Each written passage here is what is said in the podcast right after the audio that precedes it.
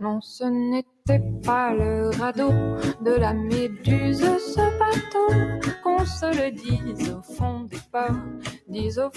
大家好，欢迎来到文马法律实验室。很多律师朋友或者法务朋友，其实很痛苦的一点就是遇到税的问题。不管是中国税法还是国外的跨境的税法，都非常复杂。我甚至觉得，在我刚刚毕业的时候，遇到的三座大山之一就是税，然后税法又一直在变，而且很多东西，嗯，其实我们并不熟悉。那我们今天就邀请了一个在税法方面有非常多经验，然后也有学。学术和实践经验的朋友来和我们一起分享一下他对国际税法，特别是我们后面会聊到转让定价问题的一些看法，然后也包括他在这方面职业的一些经历。那要不你介绍一下自己吧？好，大家好，很高兴今天能够和大家一起分享啊我在税务方面的一些经历。我是蒙兰兰，是本科对外经贸大学毕业，就是我们是。本科专注于国际经济法，毕业之后呢，我是去了莱顿大学，在荷兰专攻国际税法。莱顿大学呢是在国际税法方面享有很高的知名度，然后它提供的这个税法项目啊，包括了很多税务的很多方面的知识。所以当时我在本科的时候，嗯，就已经对国际税法产生了兴趣。然后莱顿大学是一个很好的选择，当时也很幸运，他们录取了我。硕士毕业之后呢，我就留校。担任了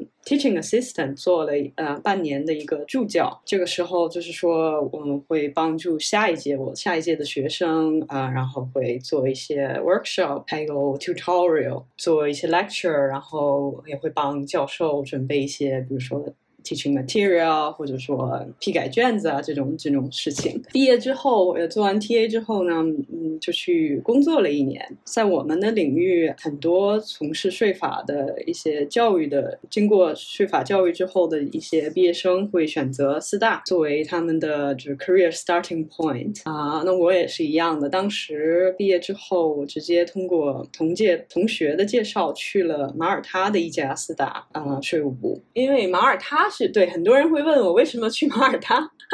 然后当时觉得呃也是问过自己一个问这样的一个问题，然后我当时就想 why not？因为马耳他它是也是一个。很有名的一个从事税务筹划的一个很好的领 jurisdiction，有很多机会和 potential。对，然后当时通过朋友介绍，那也很简化了很多这个面试环节。然后哎，和当时的老板聊得很开心，然后觉得自己很年轻嘛，为什么不去多尝试一下 different country 或者 experience different culture 这样？所以就就去了马耳他工作了一年，然后之后呢，又得到了一个。就读 PhD 的机会，在维也纳经济大学，它是呃 Wirtschaft Universität Wien，就是 WU。啊，去维也纳的原因呢，也有很多，从很多方面来讲。呃，首先维也纳经济大学在国际税法方面也是非常非常享有盛誉，它是全世界最大的做专门做国际税或者说 tax 税务这方面的研究的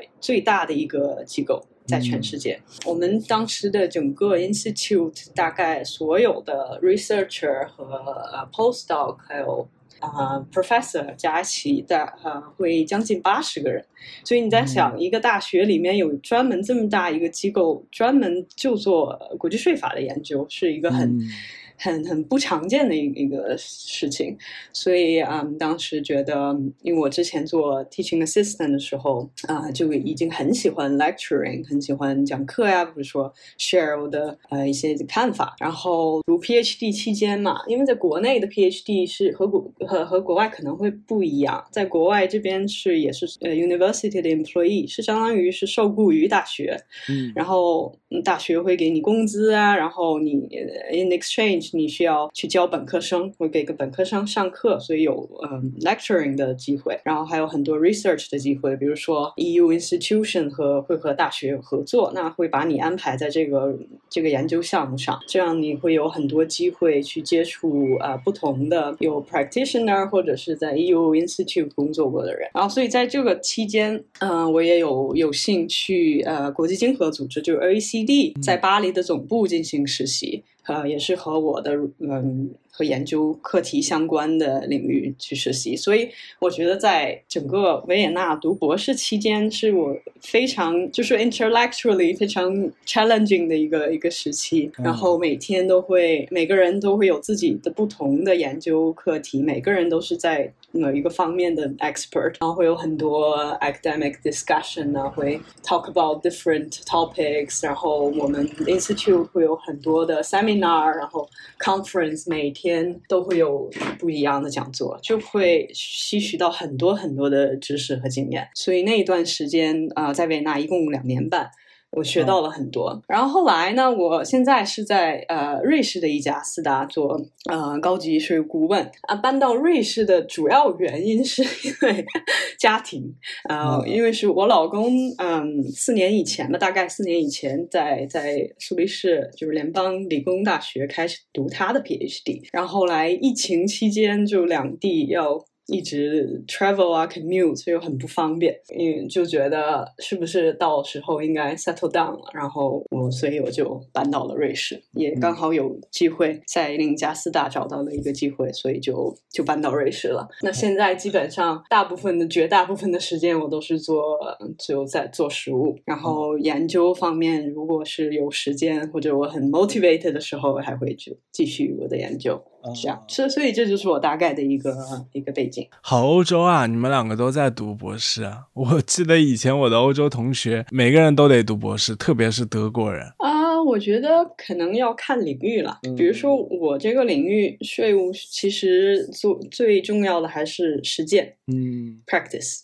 It's all about practice，尤其是转让定价，可能有很多学术性的话题可以探讨，但是是最后啊，最重要的还是说实践经验，或者说嗯，应对实践中的一些情况，提出很有呃 practical 的建议。所以啊，像我老公是做 artificial intelligence machine learning，而且他是想做继续做 researcher，而不是 software engineer 这方面，所以他可能作为一个 research scientist，他是需要 PhD 的，然后。很多人会继续做 postdoc，然后 postdoc 之后还有一些很多 professor 会之后去和科技公司合作呀，这样子。所以看看要看专业了。嗯。然后欧洲方面，因为 PhD 大多学校是会有工资的，所以嗯可以维持你的基本生活。如果你对嗯研究啊，会对对嗯讲课这种很很有兴趣的话，当然 PhD 是一个不错的选择。然后我当时也是考虑嗯，如果以后在实践以外想去做在大学。学做讲师。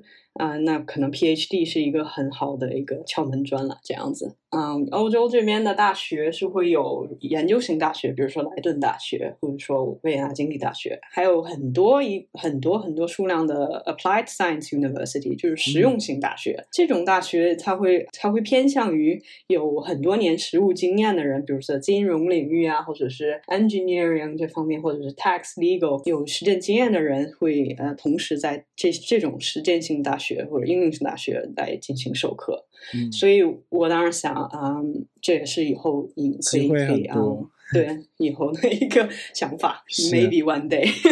哎，所以你们这么专尖的领域，然后又很高级，知识又要学很多，也可以在应用型大学学吗？呃，应用型大学会，比如说一到两门课，但是我目前很少见，就是有专门的 LLM 的 programs，like um subject to tax 这个，这个我觉得可能应用型大学不是很多。嗯，对，因为我以为很多是学那种技工啊或者工程那种的东西，所以也并不是。哎，那你为什么会从就是法律转到税务啊？我觉得这个是我很好奇，因为我每次遇到税务律师，我都觉得。还挺崇拜的，因为很多法律人不是很懂数字。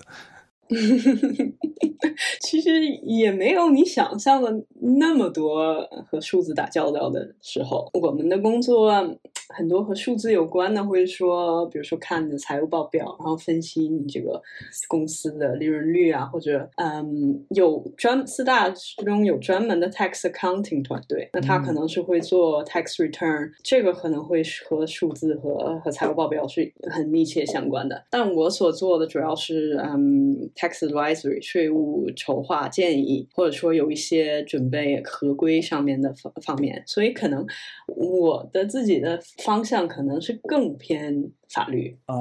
而言。但是回到那你的问题，为什么当时会选择做税啊？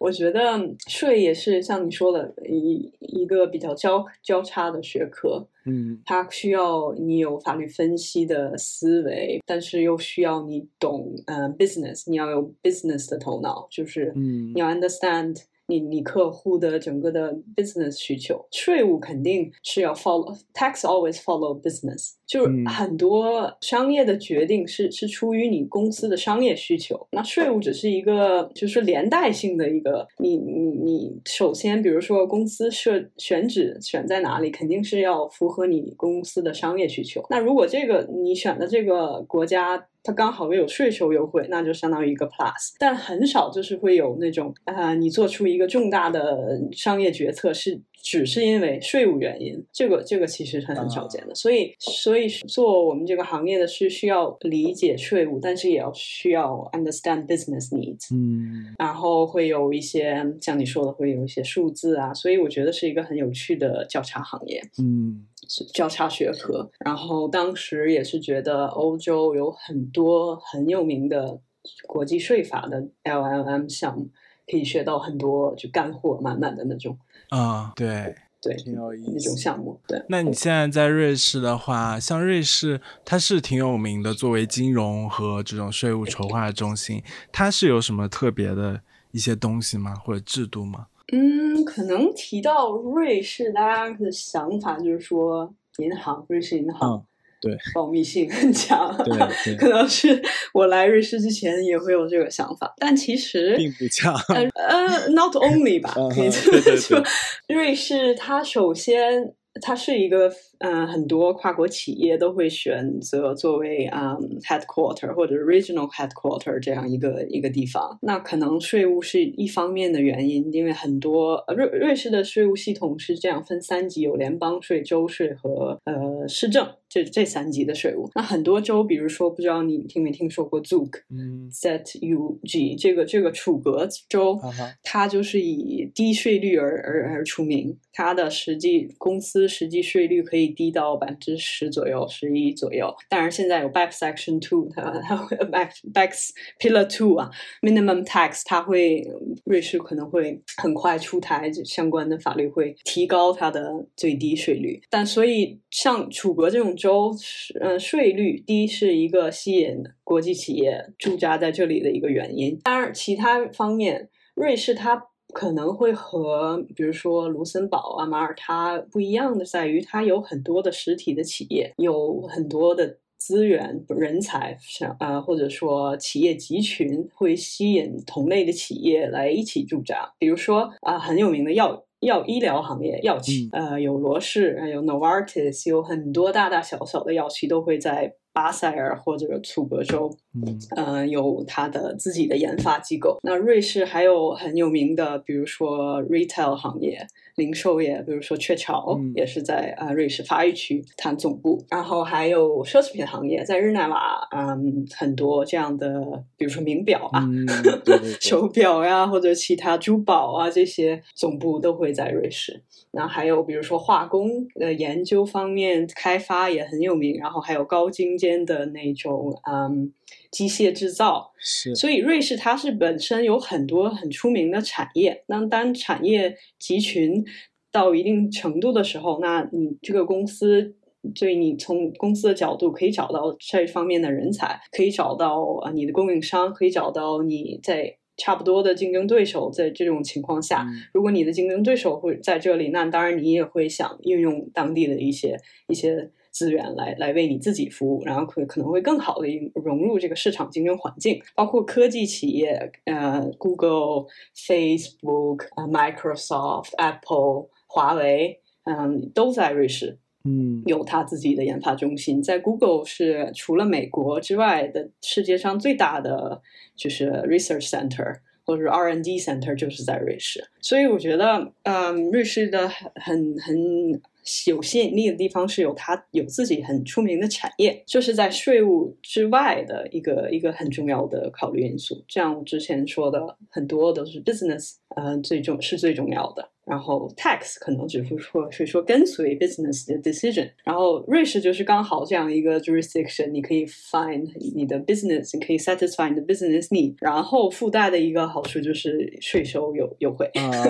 所以所以在瑞士，嗯，就是很多很多跨国公司。设立总部的原因。是这点还是挺重要的一点澄清，就是因为像我或者很多在国内听众会觉得，像国内有一些税收优惠，比如说你看电影，它会有很多是霍尔果斯或者做那种风投，它可能在什么宁波眉山保税港，其实那些很多都是这种税务的返还或者说一些激励政策，那大家就会觉得，哎呀，他们就是为了这个，所以去那里注册。但其实，在你们专业人士眼中，至少在国际税务筹划上面并不是这么的一个概念。我觉得可能税务筹划也分不同的阶段。那 BEPS 就是不知道大家是否了解 BEPS action，就是税呃 base erosion and profit shifting，就是呃税税基侵蚀和嗯利润转移这样一系列的行动。从二零一五年开始，OECD 就是国国际经合组织开始了这这一系列的行动，它的目标就是为了防止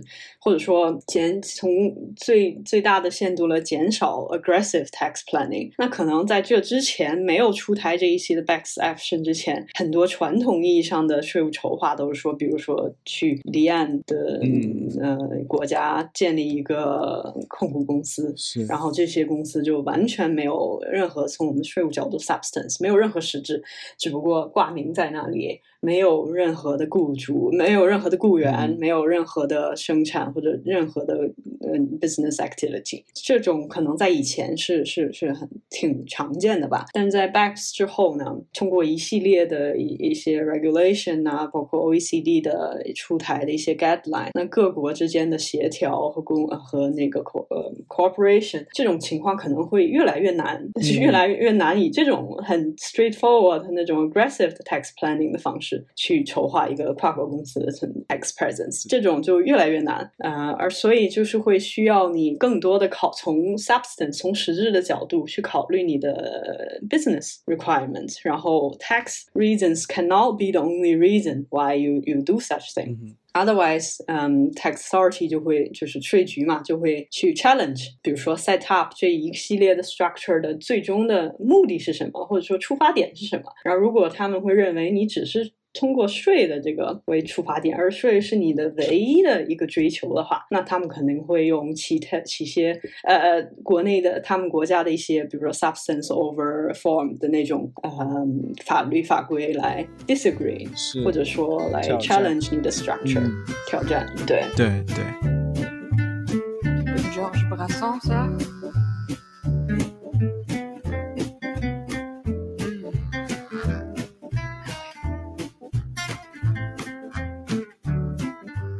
接下来聊了更多以后，大家就可能会对这个有更全面的理解，然后知道嗯一些术语啊什么的。那我们现在就具体来聊聊这种国际税务的筹划，嗯，然后我们可能更。专注于就是转让定价这一块，从这个小的切口去看看这个领域是怎么运作的。那你能不能够稍微介绍一下这个国际税务筹划？像我们一直在听这个词，它到底是在指什么？像你刚才解释了很多，大家都以为大家是去什么爱尔兰注册公司，然后把利润都留在那，交很少的税。但是是不是这样的情况？嗯，好，呃，我觉得首先作为一个切入点，嗯，需要明确。三个概念，一个是 tax planning，就是我们说的税务筹划，然后下一个就是 tax avoidance，那就是说避税啊，然后再再往上一个层次就是 tax evasion。那翻译到 中文就是逃税，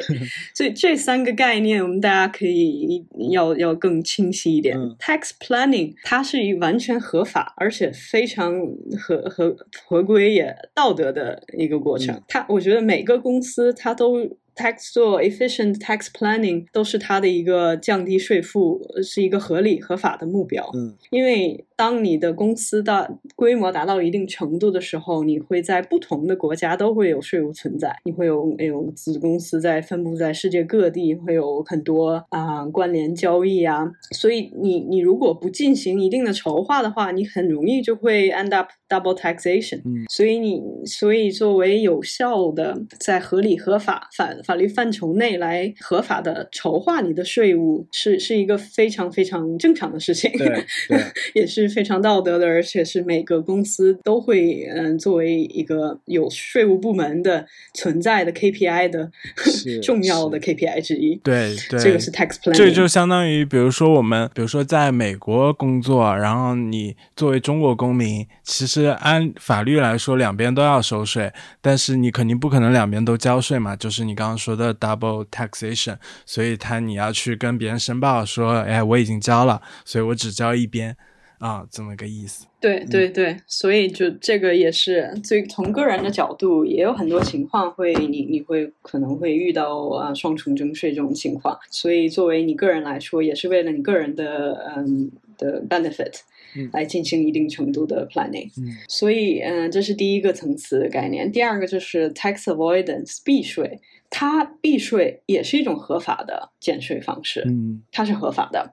然后它可能和 tax planning 的稍微有点区别呢，就是可能它会更激进，它会更注重于，比如说你会嗯嗯利用不同国家税法系统的漏洞 mismatch，或者就是说差别。和漏洞来来减少税收，会可能会从从道德角度上是更激进的，因为你你在钻空子，像嗯像我们这，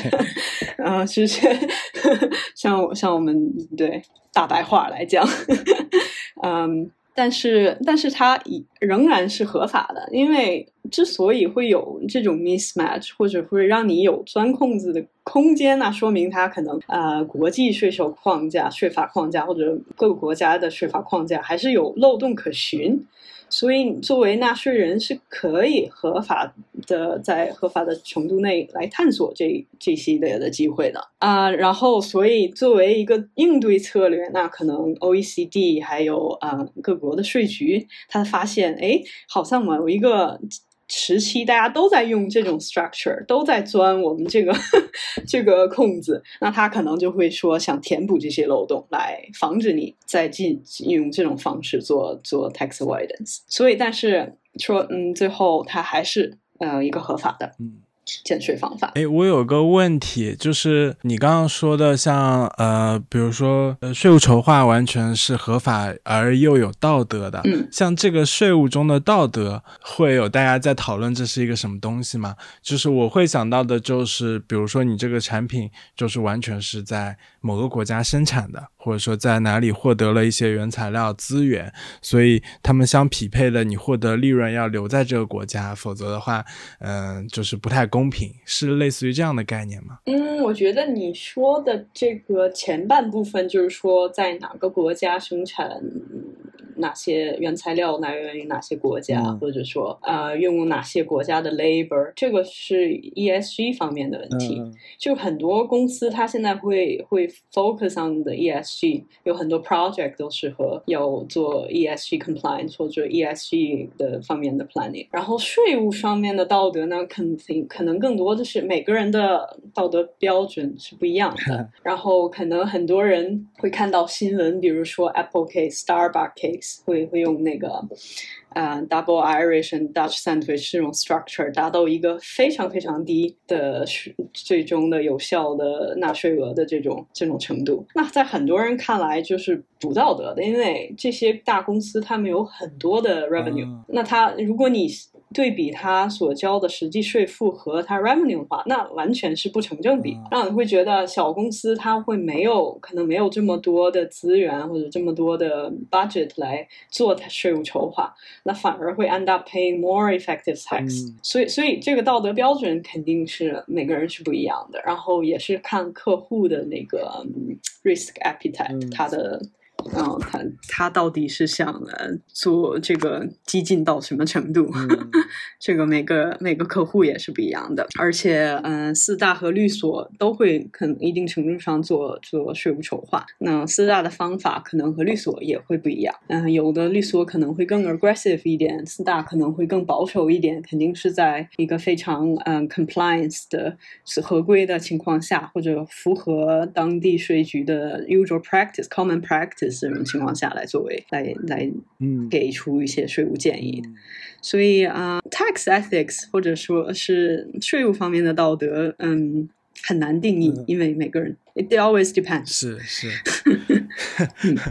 对对，刚才聊到就是逃税，接下来是。对，tax evasion，嗯。这个是一个很 clear cut，非常清楚，它是非法的。啊，它逃税是通常会涉及通过一些歪曲事实、瞒报、虚报信息，呃，这种方式，嗯。这是非法的方式来来获得达到逃税的目的，在很多国家都会是一种 criminal offense，都是刑事犯罪。嗯。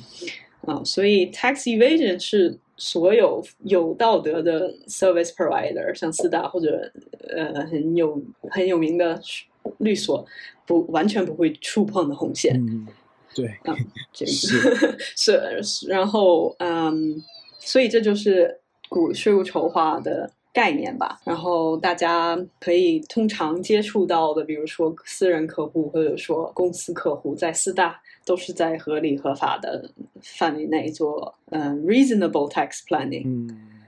然后像刚刚说到的，其实很多人他的就是在从新闻上啊，或者说一些固有的想法，就是说公司很多大的公司都是以各种方式来逃税或者。避税对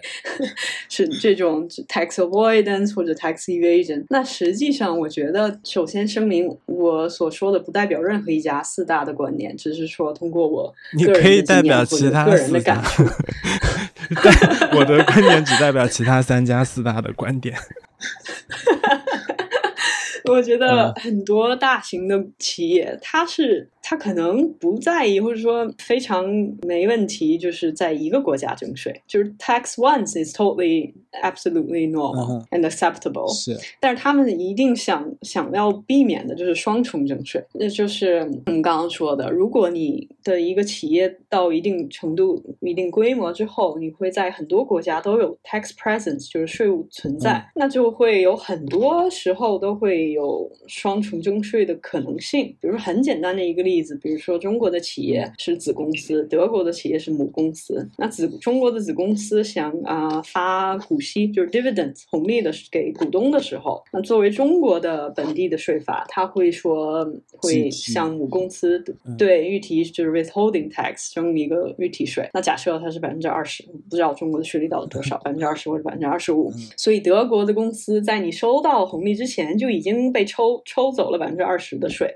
这样子，然后你当当你德国的母公司收到了这笔红利之后，那你要把它算入你的你的 profit 呃你的 revenue，所以就是你的 tax base。作为你德国税收居民，又会在德国征一次税，那就嗯很容易就是如果没有啊、double tax treaty，就是避免双重征税征税的条约的时候，这种情况下，这个德国母公司就会被双重征税。对所以这个是很多大跨国企业都都想要避免的情对，是无法接受的。我觉得从商业角度来说，对嗯对对，是这样子。然后，而且作为跨国企业非常知名的跨国企业，它也需要考虑，比如说它的公司的 social responsibility 啊，image building 啊，嗯就是说 reputation，所以其实他也不想，比如说没嗯，经常会报纸会报道他不交税、嗯或者交很低的税率，这是他自己的形象也是一个损失。所以 我觉得作为 taxpayer，他的首要目标肯定是，呃，一个 reasonable taxpayer，他的首要目标肯定是会做合规，嗯然后正常的交税、合法的交税，但是避免双重征税。嗯嗯嗯，而且就是说，我想说的就是 BEPS project 之后，其实要求国际社会和各个国家之间要求更多更多 transparency，这是一个很重要的点，就是透明度。所以像之前那样，比如说开设立离岸公司，然后把转利润转移到。就完全转移到这个公司下，这种其实现在也很难很难 stand，就是 很容易被被被被挑战，因为各个国家之间都会有这个 cooperation exchange of information，然后比如说公司也需需要嗯作为合规的一部分呢，提供很多的文档给税局，那税局就会看，比如说现在还有 CBCR country by country reporting，你这个 group 呃每一年达当你的 general consolidated revenue 达到一定程度的时候，你需要 submit 这个 country by 国别报告，country by country reporting，就是说你需要 provide 一个一个 overview，嗯，你在每个各个国家之间的 revenue 是多少，employee 有多少，然后 profit 有多少，tax 有多少。所以这样的话，而且各个国家之间还会 exchange 这个国别报告，然后在 EU 很很快就会有这个 public country by country reporting，就是说有些国呃企业的国别报告你要公布在网上，这所有的人都会查到。比如说你这个企业是呃 headquartered in Switzerland，然后你在比如说在在马耳他有一千万的 revenue，但是 zero employee，这样一下就会看出来，嗯。Sneaky，肯定有问题。对对对，所以其实有更多的透明度的要求之后，那也是会就是意味着你的税务筹划是要需要更难。就是说，呃，如果想到达到更呃 efficient tax planning，可能会更需要了解国际税法方面的知识来，然后或者更来 explore more sophisticated opportunity。这样，嗯，是不是监管机构也会有一些呃？新的技术手段去就更高效监管。比如说，我知道像像中国的话，它那个金税系统，它其实有大数据的功能，它大概知道你们这个行业大概就是多少利润率。那你你有点问题，呃，数字不太一样，可能我就来查一查你的账，看看有没有什么问题或者少交的税。欧洲会这样吗？欧洲会，也也有很多国家也也开始运用就更先进的技术手段来来帮助税局来，比如说找到 tax audit 的 target，就是嗯。审计的目标吧，嗯，比如说法国，它会好像两年前它会出台了一条法规，就是说税局也好，或者其他的 authority 可以利用 AI 的技术来来寻找啊目标，做做审计，嗯是完全 legalize，就是合法化。去运用 AI 这个技术，然后德国也会有，奥地利也会有，每个国家它的税局选择目标就是选择 tax audit 的 target 手段是不一样的，它可能会啊或多或少的用科技手段来来简化，或者说找到更精准的目标。是是，我觉得应该有最新的科技，肯定最会第一时间用到，因为毕竟他们能收到很多钱，靠这些技术。嗯，就是你可以这样想。但是，但是，而且科技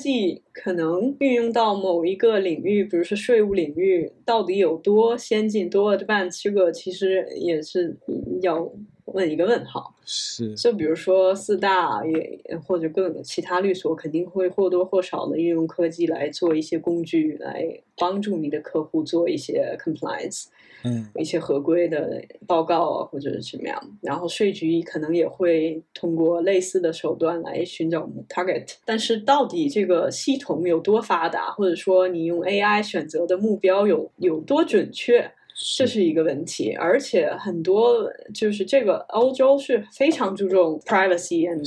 data protection，所以我这是我做博士的课题，其实，嗯，所以你在运用科技的同时，你会 violate human right，因为 privacy 呃和 data protection 都是 human right 的一部分，然后欧洲非常注重保护这个 data privacy，所以在这个比如说在 AI 在选择目标的过程中。你会不会产生一些其他的后果？比如说 target racial profiling，嗯，会你会会不会有选择性的只选择移民，作为你的目标，那这是不是一个合法？会会不会产生 discrimination 的方面的问题？这是就是另一个，就是比如说科技带来的好处，同时也会可能会带来更多的弊端，或对人权的一种 potential violation。对，我觉得这是一个另一个很大的话题，就是其实 AI 现在存在的一些问题，如果在税务领域都非常非常明显。比如说你的数据源，那可能是两三年前或者五年前，那是不是能准确反映现在的情况？另外，你选择的数据是不是有 bias，有没有偏见，然后会不会产生问题？然后你也不能复原它推出最后结论是什么，是怎么一个过程？所以确实像你说的，有好多好多问题。这很有趣的一个话题，所以。我当时也是选择了这个作为我的博士论文。是这个确实是一个急需解决的问题，感觉有很多东西可以讨论。那那提到这个的话，像我们一般会觉得好像大企业容易被这种国际税务筹划盯上，就是监管机构盯上，是是真的是这样吗？是因为他们是在呃，就是我们所说的容易被关注 on the radar，还是呃，其实并不是？呃，每个国家的肯定的 practice。是不一样的。嗯嗯，税局可以审计任何一个 taxpayer，任何一个纳税人都可能会成为嗯审被审计的目标。我当时我记得我在读 PhD 的时候，在维也纳的一个同事，他是之前在也是在四大的一家工作，然后他开始可能 PhD 也拿到了他们国家的奖学金，然后一开始的 PhD 第一年他是嗯学校就大学会会给他工资，然后可能他的四大也会给一些 sponsors 所以在这种情况下，他 file 一个 tax return 之后，他被 audit 了。所以我们大家都很 很觉得很神奇，为什么我们这种 low income 这种很低收入的人群也会被被 audit？所以这是一个例子。他 tax tax authority 税局可以选择任何人作为目标，但只不过如果是大企业的话，那他一般都会处于聚光灯之下，所以很容易成为目标。而且他可能大企业的那个 stake 可能会。会更高一些，就是它可能涉涉及的金额会更大，包括现在很多的一些措施，税务方面的国际措施，比如说国别报告，它就会专门专适合于就 apply to 就是适用于诶非常大的那种国际集团。所以，嗯，包括 BEPS，嗯，Pillar Two 的 Minimum Taxation，它也有很一个 restrictive application scope，就是一个很很限定的适用范围，就适用于大企业。因为大企业它往往会有更多的资源，或者说有更多的 人力和财力的方面的资源来进行税务筹划，那可能他们的 structure 可能会更复杂一些。所以，嗯，如果 tax 税局以他们作为目标的。话可能本身他们就有很多 revenue，然后有很多嗯 structure，你可以可能会被 challenge 有的 weak point，所以可能会最后这的结果一个更高的，比如说对税局来说可能会更获得更多的 revenue tax revenue。对，是这个应 该还挺精彩的，因为像这种大公司的税务也非常非常有经验，然后他们这个较量上应该大家都是懂行。嗯，对。哎，就想八卦一下，就像你刚刚说那个同学，他被这个 audit，那这个是为什么呢？就是你现在有了很多年经验以后，你觉得为什么他会被 audit？是是因为税局觉得就是穷人。逃税与富人同罪，还是说他就正好被抽到了？我觉得有可能是 completely random 嘛，有可能就是完全随机的抽到，但或者就是说很多，就从个税的角度，很多的纳税人就是只有 single income，嗯，就是一单笔的收入来源，这就很简单 straightforward。那很多大多数的雇员都都是通过预提税，就是雇主办帮你预提了你的所得税，直接交给税局，所以没有什么可 audit，没有什么可审计的，对吧？如果你有多重的 income，就就是，而且是你可能会有一些海外的收入，这种情况下，那多笔 incomes 体现在你的年度的税收报表上，他可能会就会觉得，嗯，是不是这个纳税人也会有存在，嗯，虚报的这种情况呀？或者说，他有每一笔收入的来源可能会有不同的财呃税收待遇，那他有没有按照合法，就是对这一笔收入有没有合理的申报、合法的申报？这也是他一个想审计的点。嗯，还有就是，如果比如说有海外的收入，然后你通过双嗯 double tax treaty，就是避免双重征税税的条约来 claim，比如说想要抵免税收抵免或者税税收减免这种方式，那 tax authority 在给你这个抵抵免或者减免这个待遇之前，他肯定要审核你你的主张是不是合规的，所以这也是一个可能性之一。嗯，其实你讲的很多概念反射到国内也还挺熟悉的，就是很多都有点类似。那你能不能聊聊，就是像国内他们是怎么运作的，就是会有什么特别不一样的吗？我实话实说，我在国内，因为从来没有在国内 实践的经验，但我大概做做研究的时候，就是关注过这个金税三期，现在已经要马上推出四期的税呃试点了，所以我觉得在我们国内的金税系统是在在世界。税局的来看也是比非常先进的，然后也是用大数据的手段，它会我不知道具体做哪些就是 element 会会作为一个，比如说是 alert 会 alert tax authority 会会给 tax authority 更多的 focus，这个我肯定是不太了解的。嗯，但是只能说，嗯，税局呃，国内的税局也有很多纳税人的信息，一个你的财务呃财务。报表或者纳税申报表，还有一些各个方面的信息。然后，嗯，国内税局也有很先进的科技手段来 crunch such data，就是说，哎，分析这些信息。所以，嗯，我相信税局它是有很很，嗯，比如说 sophisticated methods 来来选择这些审计目标。哎，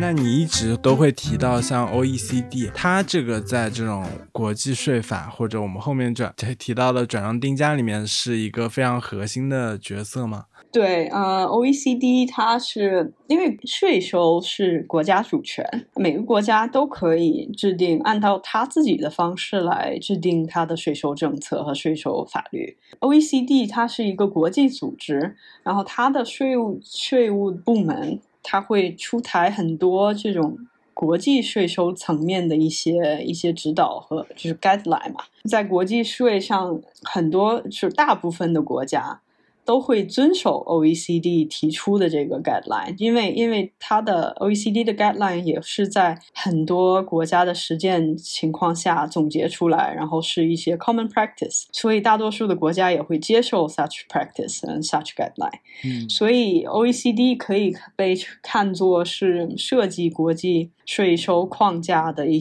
一个这样一个机构，它很多的规则都是 OECD 来制呃制定的。嗯，有所以，然后国家之间会遵守。这些游戏规则，如果不遵守规则，比如说 exchange of information，就是我当实习的时候做的一个项一些呃项目，就是说如果某个国家来不遵守这个信息交换的这个规则，然后嗯，OECD 是会做 peer review，就是同行审议。比如说一个国家，欧洲国家会去审计其他国家的这个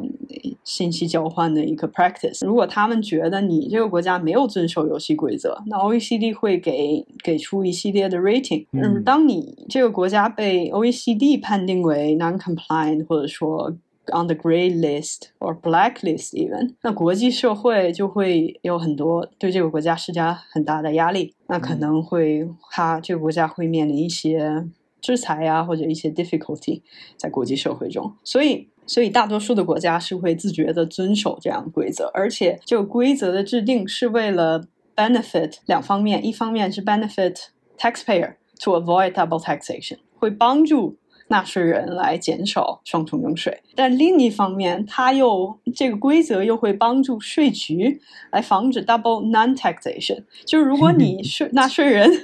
钻空到一定程度，两个国家都不交税的话，那 OECD 它也这个规则也会防止这种情况。嗯，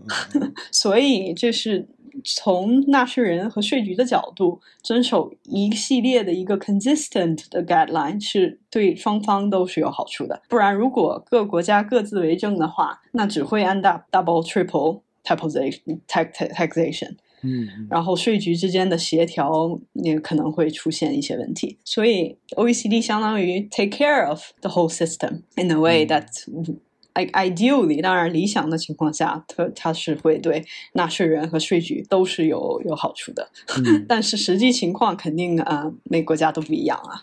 对，然后 OECD 框架下呢，像刚刚说的，大多数国家都会遵守这一规则。当然，很多国家都会有自己的 local specific requirement，就是本地当地的一些特殊的税务规则。这个也是，当然是国家的税务主权，你也可以制定任何规则，嗯，deviate from OECD 规则没有问题。你可以，嗯，按照你们国家的实际情况来来。来设定这些嗯特殊的规则，但是呢，呃，OECD 它的比如说它的 Double Tax Treaty 啊，就是防止双重征税的条约，它会出一个范本，一个 Model Treaty。然后很多国家在你谈判这个 Treaty 的时候，都会以以这个范本为为基础，然后比如说修改某一个 definition 哈，或者修改某一个政策来更以以。以以至于它更符合你国家的国情。然后这个范本条约它也会出 commentary，对这个范本条约的一个注释。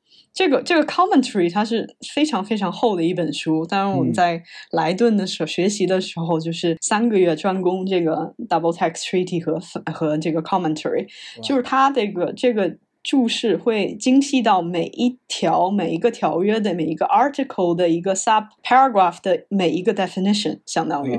就会它会 define what is a person under the double tax treaty, what is a resident of uh, under double tax treaty, and uh, what is uh, employment income, for example. 然后，比如说，如果一个人你在中国本来是在中国工作嘛，然后你被派到美国去做一个项目三个月，这种情况下，谁哪个国家有征税权？然后另一个国家应该以什么样的方式来避免嗯嗯双重征税？所以这些都是在这个 Model Treaty 和这个 Commentary 里有注释的。然后，如果某一个国家想制定符合他们国家的政策，就是 Specific Rule 的话，呃，大多数情况下，这个 commentary 里也会呃有一定的一个一定的解释。嗯，所以就国家非常尊重 OECD 的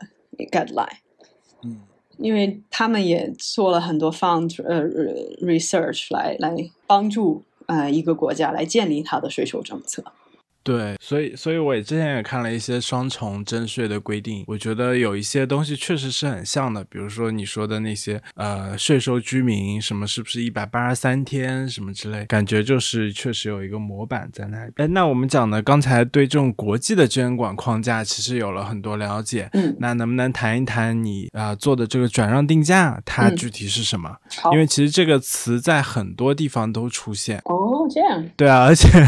而且这个东西。对很多那种国际化的中国企业来说是非常重要的。嗯，对，就我在学习国际税之前，只听说过这个这个这个概念，但是从来没有完了解过。但是转让定价其实是非常重要的一个税务筹划的一方面吧。它就是说，大的企业、大的嗯跨国企业，它会有很多的子公司，它们是个我们叫关联企业，就是 related part，就是同属于一个集团下的公司，但满满足一定。的 shareholding 的这种情况下，他们就属于关联企业。那其实世界上百分之八十的交易，就是那个 transactions，都是发生在这种关联企业之间的。就是 believe it or not，大多数的一些交易都是发生在大集团内部的。那如果没有任何转让定价的规则，那集团就可以完全可以嗯筹划。或者说定价，就比如说定价以一种方式定价来，比如说一个一个国家有很高的税率，那你卖到这个国家的产品，你你把它定价定到特别高，所以你的 profit 就特别低。所以你的交的税就很少。那相反，如果你有一个很低税率的国家，你可以把你的价格定到一种程度，会让它达到很高的税 profit，很很高的这个利润。所以，利润，呃，然后因为这个国家没有税税收 zero tax 或者很低的税，那你最后就会达到在这个国家交的税也很少。所以，如果没有任何一个框架来规范关联企业交易的话，那企业之间就就会以这种方式来转移你的利润，就把你的利润全部转移到低税率的国家，然后你高税率的国家就完全不交税或者交很很少的税，或者说你总是会让这个高税率的国家这个企业来 have losses，所以就不需要交税。所以这就是转让定价来来规范的的内容。它在转让定价领域最重要的一个原则就是 arm's length principle。公平交呃独立交易原则啊，它的意思就是说，你关联独立交易原则。就是关联企业之间交易的定价应该和处于相同可比的那些独立的企业之间的交易的价格差不多，所以这个就是我们所做的工作的内容。所以说，就是呃，你不能说集团内大家就下定价，然后签一个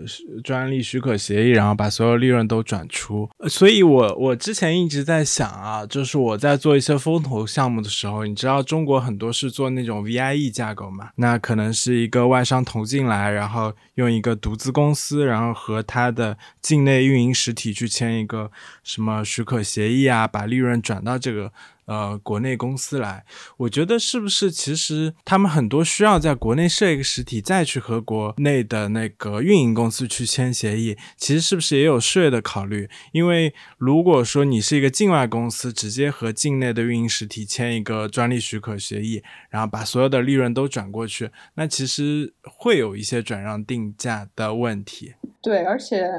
包括你 transfer 一个一个。一个 IP 的时候，在你被转移出去的那个国家，通常都会有一个 exit taxation，比如说离境税，嗯，就是你在把你一个很有嗯。Profitable 的 IP 转移出去之前，你需要交够税，我们才放你出去，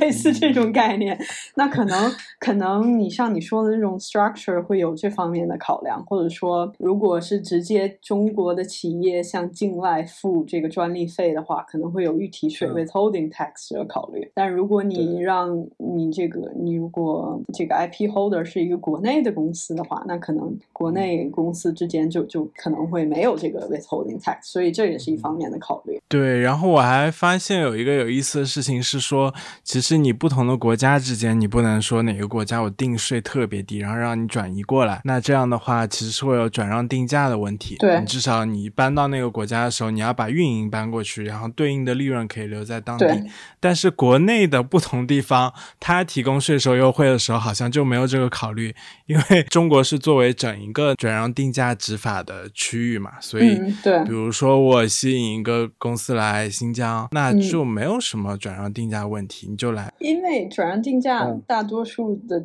国家的转让定价的法规也只适用于跨国的这种情况。因为在对，如果是一个 tax jurisdiction 之内，具体哪个省之间税局每个省征税多少，但是还是一个国家的一个 tax revenue。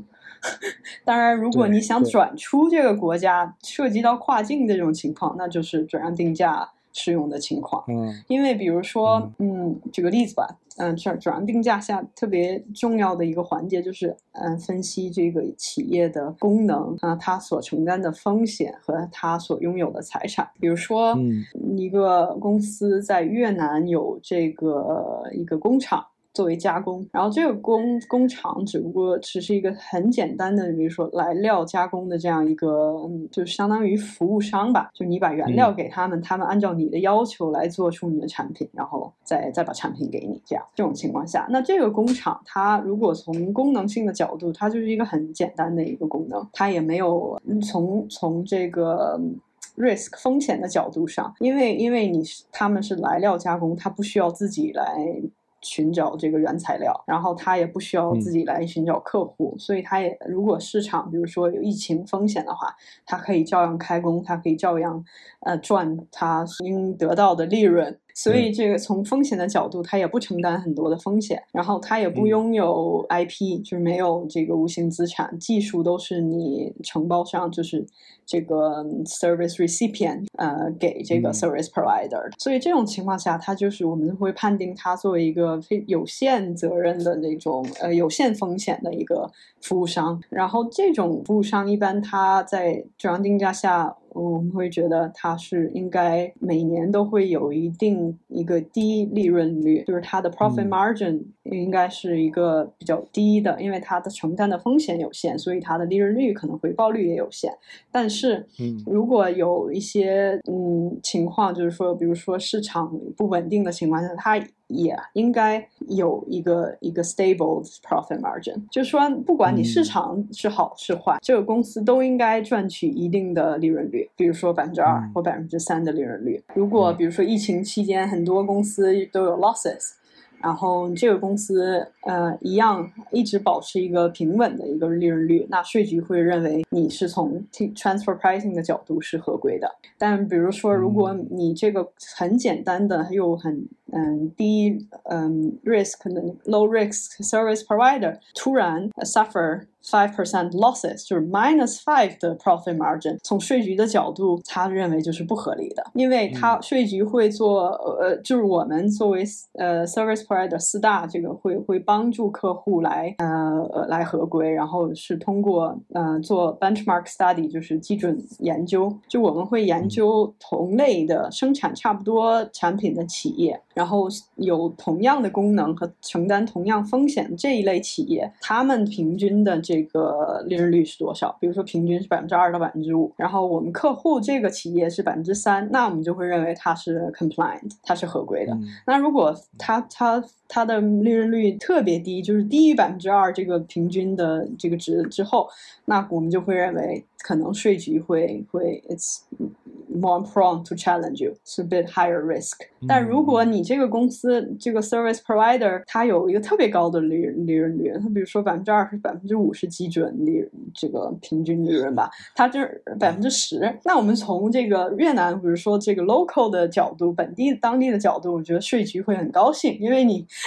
因为 more profit means more tax，所以我们就会说，嗯，从这个角度，那可能当地的税局不会去去挑战你，但是从另另一方面，就是这个 service recipient 就就是承包这个这个活儿的这个承这个 service recipient，他可能他的税局就会不高兴，因为你定价是以这种方式来，越南他会会取得很高的税率，那就意味着另一个国家会有呃低税率呃低的 profit margin 或者呃 low tax。嗯，哎，但是这个非常涉及到价值判断，就是可能有一些现成的行业，就我们假设有一个行业它没有这些历史的数据，或者说它历史数据比较少，或者它的一些数据跟这个公司不太一样，那我们觉得它的这个供应链里面哪一个是重要的，其实是一个价值判断，就是因为比如说我们拿芯片来说，芯片很多人觉得它的专利、它的设计非常非常重要，但是其实很多在具体去了解以后，发现其实它的制造。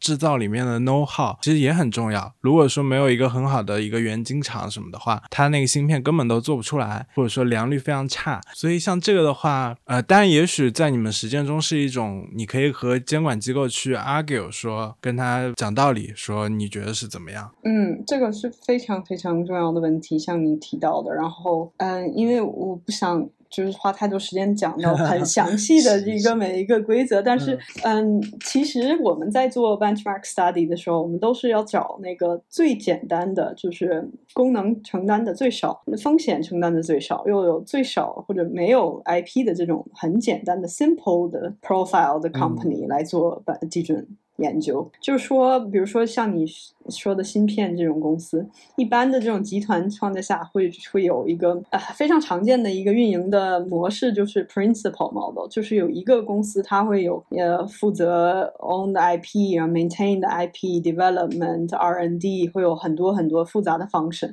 然后承担特别特别多的风险。它在我们 TP 的人的眼中就是一个 entrepreneur，然后其他的公司可能只负责生产的一个环节，可能这个。公司只负责生产，一个另一个公司只负责采购，那个公司只负责采购中的一个环节，或者还有一个公司只负责分销，就是这种更 simple 的这种 company 是专会作为呃研究对象。然后比如说这种 entrepreneurial function 的这种 company，一般你是很难像你说的很难找到类似的公司运运用呃拥有一类似的 IP，所以我们是通常是不对这种复杂的公司做做基准研究，都是用简单的。对这种明白 profile 很简单的公司，因为你的交易永远是两方嘛。如果我们研究了一方，那那就说明，如果这一方的这 profit margin 是符合合规的情况下，那就说明整个 transaction 是 OK 的。所以像你说，而且每嗯。呃，转定价有很多方法来来判定啊。呃，像我们说这个 benchmark study，然后来看你的 profit margin 是其中的方法之一。当涉及到一个复杂的 IP ownership 的时候，嗯，就是 hard to value 嘛，就很难给这个这个独独特的 IP 来估值的时候，那我们会用另一种方法。比如说，还有一种方法就是说 profit split。假设两个公司都对这个整个集团的价值链产生了巨大贡献的时候，那这个时候你就很难对其中的任何一家公司做基准研究，所以你你可能会一些集团会采用的方法就是 profit split，直接分 profit，按照一定的一个指标来分，比如说这个公司嗯有多少 employee，只是一个一个例子哈，作为一个 allocation key。比如说，按照 employee，或者说按照它的 patent amount，或者按照它的 turnover，比如说 A 公司有是在整个教育集团中有百分之 sixty sixty percent revenue，the other one forty percent，这个时候你的利润的分割也可以按按照 revenue 作为 allocation key，或者是 combined allocation key。嗯，同时看你的 revenue，还看你的嗯 employee，还有看你的 IP，很多都有可能，很多情况下，嗯，是 好复杂，我感觉再说下去要按小时收费了。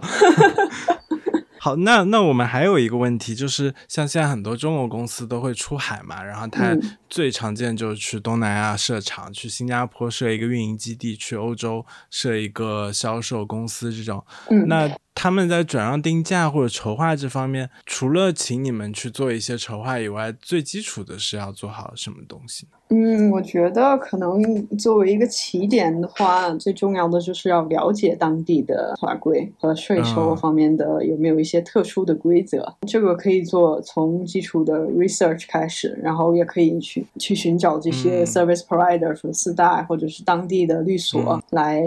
嗯，来进行一些了解。我觉得这个是很重要的一点，然后还有一点就是说，如果当你的设计的架构，嗯，认为是复杂到一定程度，然后比如说涉及的金额也比较大的时候，然后你想获得 tax certainty，就是说确定性吧，从纳税人的角度想获得更多的确定性，那你可以通过，嗯，从转让定价上，我们叫 advance pricing agreement，就是说提前定价的这样一个。协议和当地的税局来 negotiate 这样的协议，比如说未来五年之内，我会在你们这个国家建几个厂，这些厂子是是作为嗯呃制造商，他会承担这些风险，他会呃有这些功能，然后我们做通过我们的基准研究。我们想把这个每年这些个这些厂的这个利润率设到百分之五，你是否同意？如果同意的话，你签五年的这个协议，然后五年之内，嗯，我们都会认为自己是合规的，那你可能也不需要来来审计我们。所以这个就是一个很好的获得税收确定性的一个方式。明白。然后这种也是可以做单边，也可以做双边，或者说多边的这种协议。如果是单边的话，就比如说你去越南办厂，你只和越南税局商定这个协议，但是中国的税局是否答应你这个协议就不一定了，因为你只是一个单边的。所以即使越南的税局同意你这个做法，或者这个利润率认为是合理的，那中国可能认为你你给越南的 profit 太多了。所以这就是单边协议的弊端。所以如果是双边协议，那税局两方的税局就会通过 negotiate 最终确定一个双让双方都满意的一个 profit margin。所以这个可能就是意味着更多的税收确定性，但是也意味着更多的 cost。然后两呃，因为你要去，一般都会有四大或者是律所来帮助你申请这个协议嘛。税局之间 negotiate，嗯，需要的时间也很长，所以就是一个要看你这个你架构的这个 structure 有没有这么高的 stake，值不值得你来通过一些 cost 来来 secure 你这个 tax position。所以粗暴一点讲，最开始的时候还是要在。当地了解好税法，然后交好税，然后合规的交税，然后到了复杂一点了以后，就可能要慢慢用上这些工具啊，好像差不多了。然后各种问题都聊得很详细，然后今天特别高兴，然后有你这样有实务和学术经验的嘉宾来和大家一起分享一下。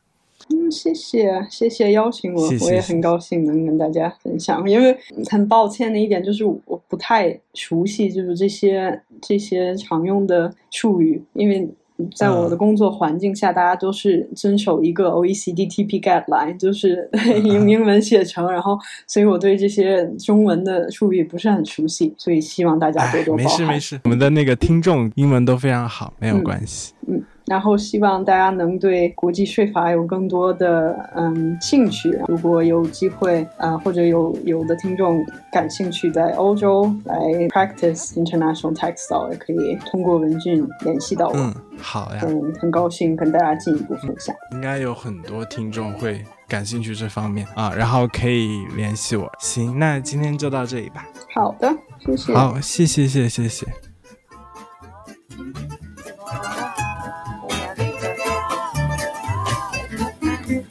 bateau, j'en ai pris beaucoup. Mais le seul qui est tenu le coup, qui m'est jamais viré de bord, mais viré de bord. Naviguer en perpénard sur un grand mare des canards. Ils appelaient les copains d'abord, les copains d'abord, oui. Ils appelaient les copains d'abord, les copains d'abord. Ils appelaient les copains d'abord, les copains d'abord.